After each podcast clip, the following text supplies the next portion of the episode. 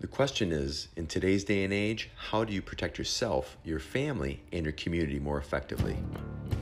Well, my name is Craig Gray, and today on the Peace Walker podcast, we're going to answer those questions and a whole bunch more. You're going to learn the power of protection, the art of influence, and the confidence of clarity as you build a protector's lifestyle to live, to protect, and to inspire at a whole new level.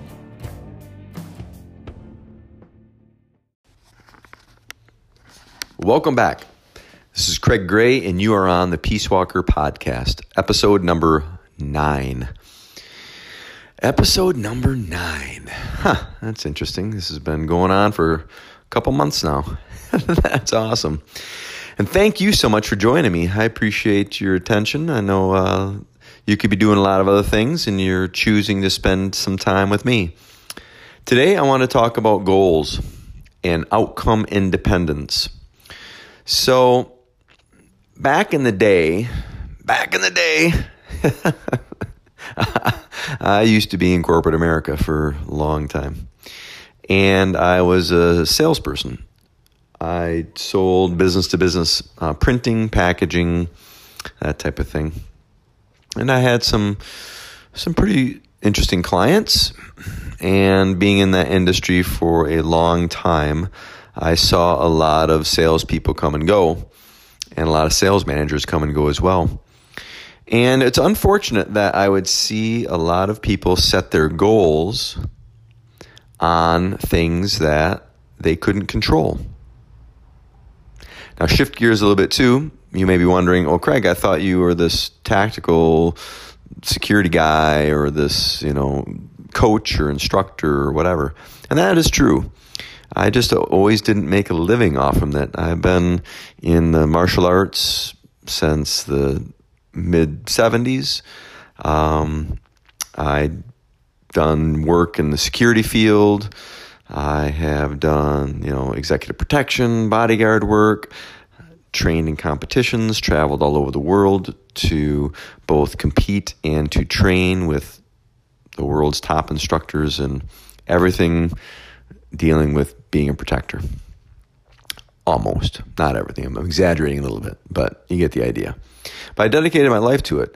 But it was only about maybe 12 years ago, 10, 12 years ago, that I was able to do it as my only income. And I feel very fortunate for that. I didn't really intend for it to be that way. It's always been a huge part of my life, it being just this living a protector's lifestyle. But I didn't always make a living off from it. Um, not directly. I always had some other type of a gig. And for many, many years, I worked as a sales executive for a business uh, in the corporate world. The other thing that I have done a lot and have a lot of experience where people make goals on things that they cannot control is coaching. Whether it's coaching people for a competition, back in the day when I used to do more sport oriented um, training, or it's, you know, getting in shape, losing weight, um, getting ready to test, you know, test for a rank, or you know if you're a police officer or military personnel you you know you want to pass that next that next test that you had or examination that you had. Um, a lot of times the goals are set on the wrong thing. They're set on the end result. And for the most part you have little control over the end result like sales, for instance. I don't have control necessarily if you're going to buy or not. I can pave the way.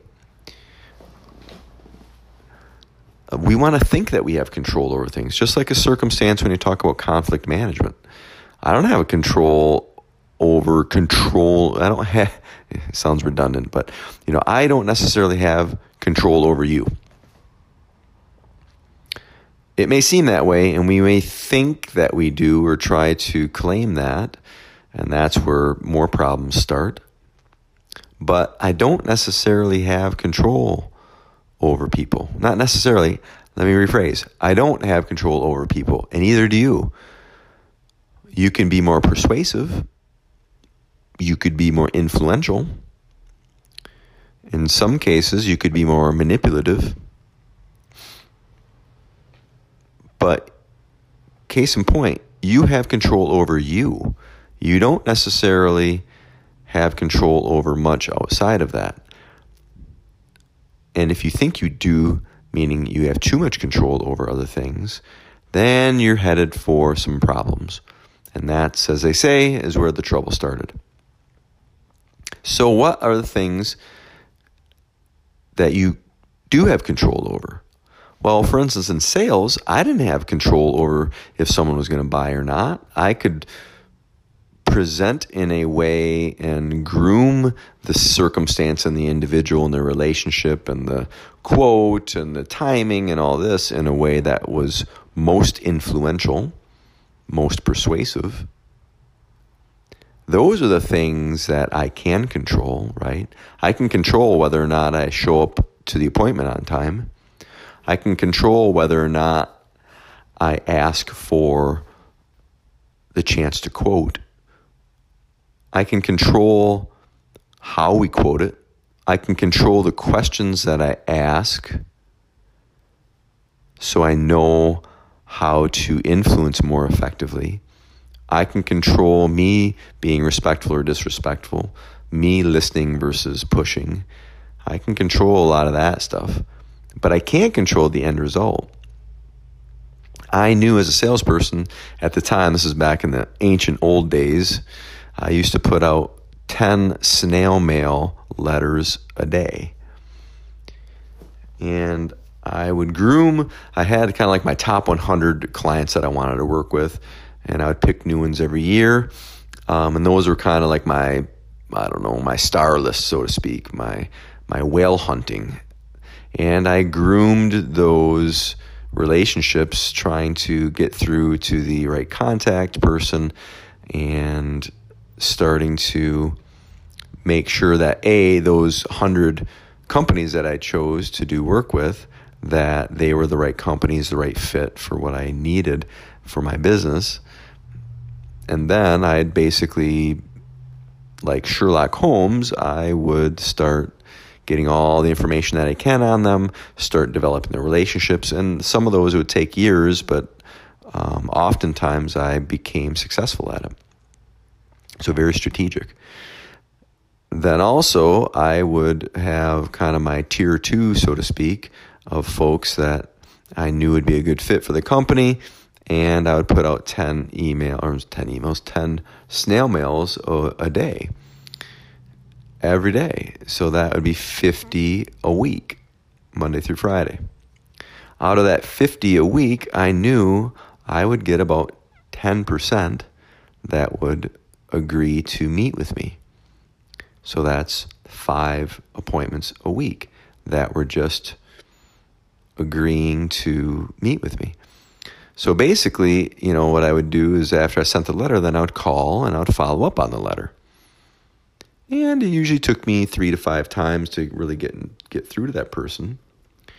So I could also control that. I could control how many letters I put out. Well, actually, let me back up. I could control doing the research to find the the companies that I thought were a good fit for my company. I could control getting all the information to send that letter. I could control sending out the letter. I could control me calling and following up on those letters, which I knew from the statistics of my own experience that about 10% of those letters would result in an appointment after I followed up with them with a phone call. So that's five appointments a week. I knew that out of those five appointments a week, about 20% of the time, I would get the opportunity to do a quote. And so that's basically I would get, you know, two to three quotes a week out of those um, appointments. So that was anywhere from 8 to 12 quotes a month. And out of those quotes, I knew I would land about 30% of them. And then I also knew my average sale. So basically, at the end of the day, I knew how many letters I needed to put out, how many calls I needed to make, how many appointments that I would get, how many quotes that I would quote, and how many sales I would get from those quotes. It was a pretty systematic approach based on things that I knew I could control. Now, you may not be a salesperson, so let's put it into different terms. Um, let's say losing weight. So let's say you're 200 pounds and you want to be 175. So you have 25 pounds to lose. Now you can hope and wish and pray and get angry about losing that 25 pounds. And you can't control what the scale is going to say. What you can control is what you consume and how much you move around to burn calories. So I'm not going to go into all the intimate de- details, but you can control whether you go to Burger King and, and big, get a get a Whopper and a supersized fries, or you go to you know the Panera and get a, a soup and a salad. You can control what you put in your mouth. You can control whether you get up in the morning and you go work out, like I did this morning, or you slept in and didn't do anything. And if you kind of do the math and scale in on what you need to lose and you know what you need to be eating per meal to um, have the correct calorie intake, what types of foods that you need that are going to give you energy versus sap the energy from you, what type of exercises that you need to do, and so forth. Um, you can control that weight indirectly, meaning you, you can't control what the scale is going to say, but you can control all those actions that lead up to that. So, the same thing, let's take Krav Maga training or martial arts or shooting or whatever, you know, that you partake in. So, when somebody is, when somebody wants to test, so they want to get the next rank, they can commiserate about, oh, I want to get the next rank, I want to get the next rank. They can't control whether or not they're going to be chosen to get the next rank. What they can control is are they showing up to class? Are they practicing the things that are necessary to get that rank? Are they doing the work? Are you doing the things that's going to lead up to you to getting the opportunity to do that. And then, oh, the time I pass, do I not pass? Well, are you doing the things that are necessary to create your success to pass the test, let's say, and to get the rank? You can't control whether or not you get the rank. You can't control whether or not you pass the test. You can't control whether or not you're even chosen to be a test candidate you can control how much you show up to class, whether you show up early to practice, whether you stay late to practice, whether you practice at home, whether you make that relationship in class to find a workout buddy, you know, whether you're on peacewalker.net and you review the videos of the seminars, whether you go to the seminars, um, whether you understand the requirements for the next test and what in, what is entailed um, for that rank, and are you practicing those things and getting the knowledge that you need? Are you keeping yourself healthy, sleeping right? Are you getting up early to support your system in a way that you don't get hurt? You know, are you training in a way that you don't get hurt, meaning that you're listening to what your instructor is saying about good practices when it comes to training? Are you eating right? Are you exercising right so you don't take time off because of injuries or don't take time off because you're sick and so forth? Those are things you can control. Last um, example, and then we're going to wrap things up.